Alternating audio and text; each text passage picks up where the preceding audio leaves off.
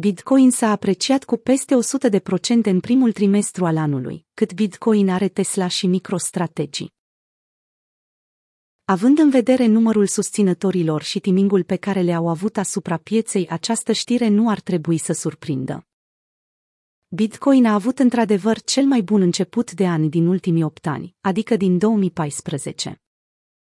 Creșterea a fost susținută de firme private și instituționale, care și-au expus capitalul la Bitcoin sau alte criptomonede, pentru a diversifica bilanțul sau pentru a proteja rezervele lichide de inflație.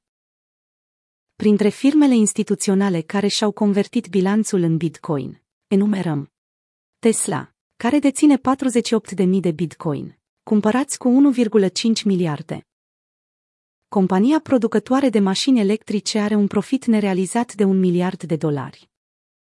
Pe lângă achiziție, Tesla a anunțat și că acceptă Bitcoin ca metodă de plată pentru mașinile sale. MicroStrategy, aflat în poziția de lider la capitolul holding.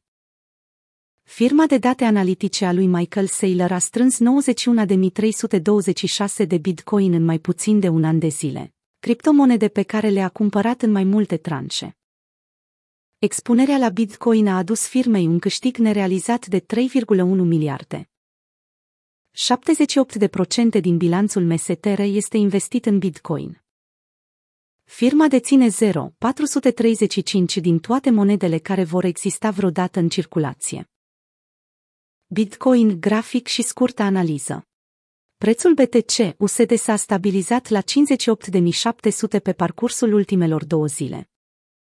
Cumpărătorii au depășit cu succes nivelul de rezistență de la 57.500 pe care le-au transformat ulterior în suport. Ieri dimineața, 31 martie, prețul a avut parte de o volatilitate anormală. Acesta a suferit o scădere bruscă de 5,2%, de la 59.800 la 56.700. Mișcarea a cauzat lichidări de peste 500 de milioane de dolari în rândul pozițiilor de cumpărare. Din fericire pentru cei care nu s-au expus prea tare levierului, prețul lui a luat doar 10 ore să ajungă din nou la 59.500.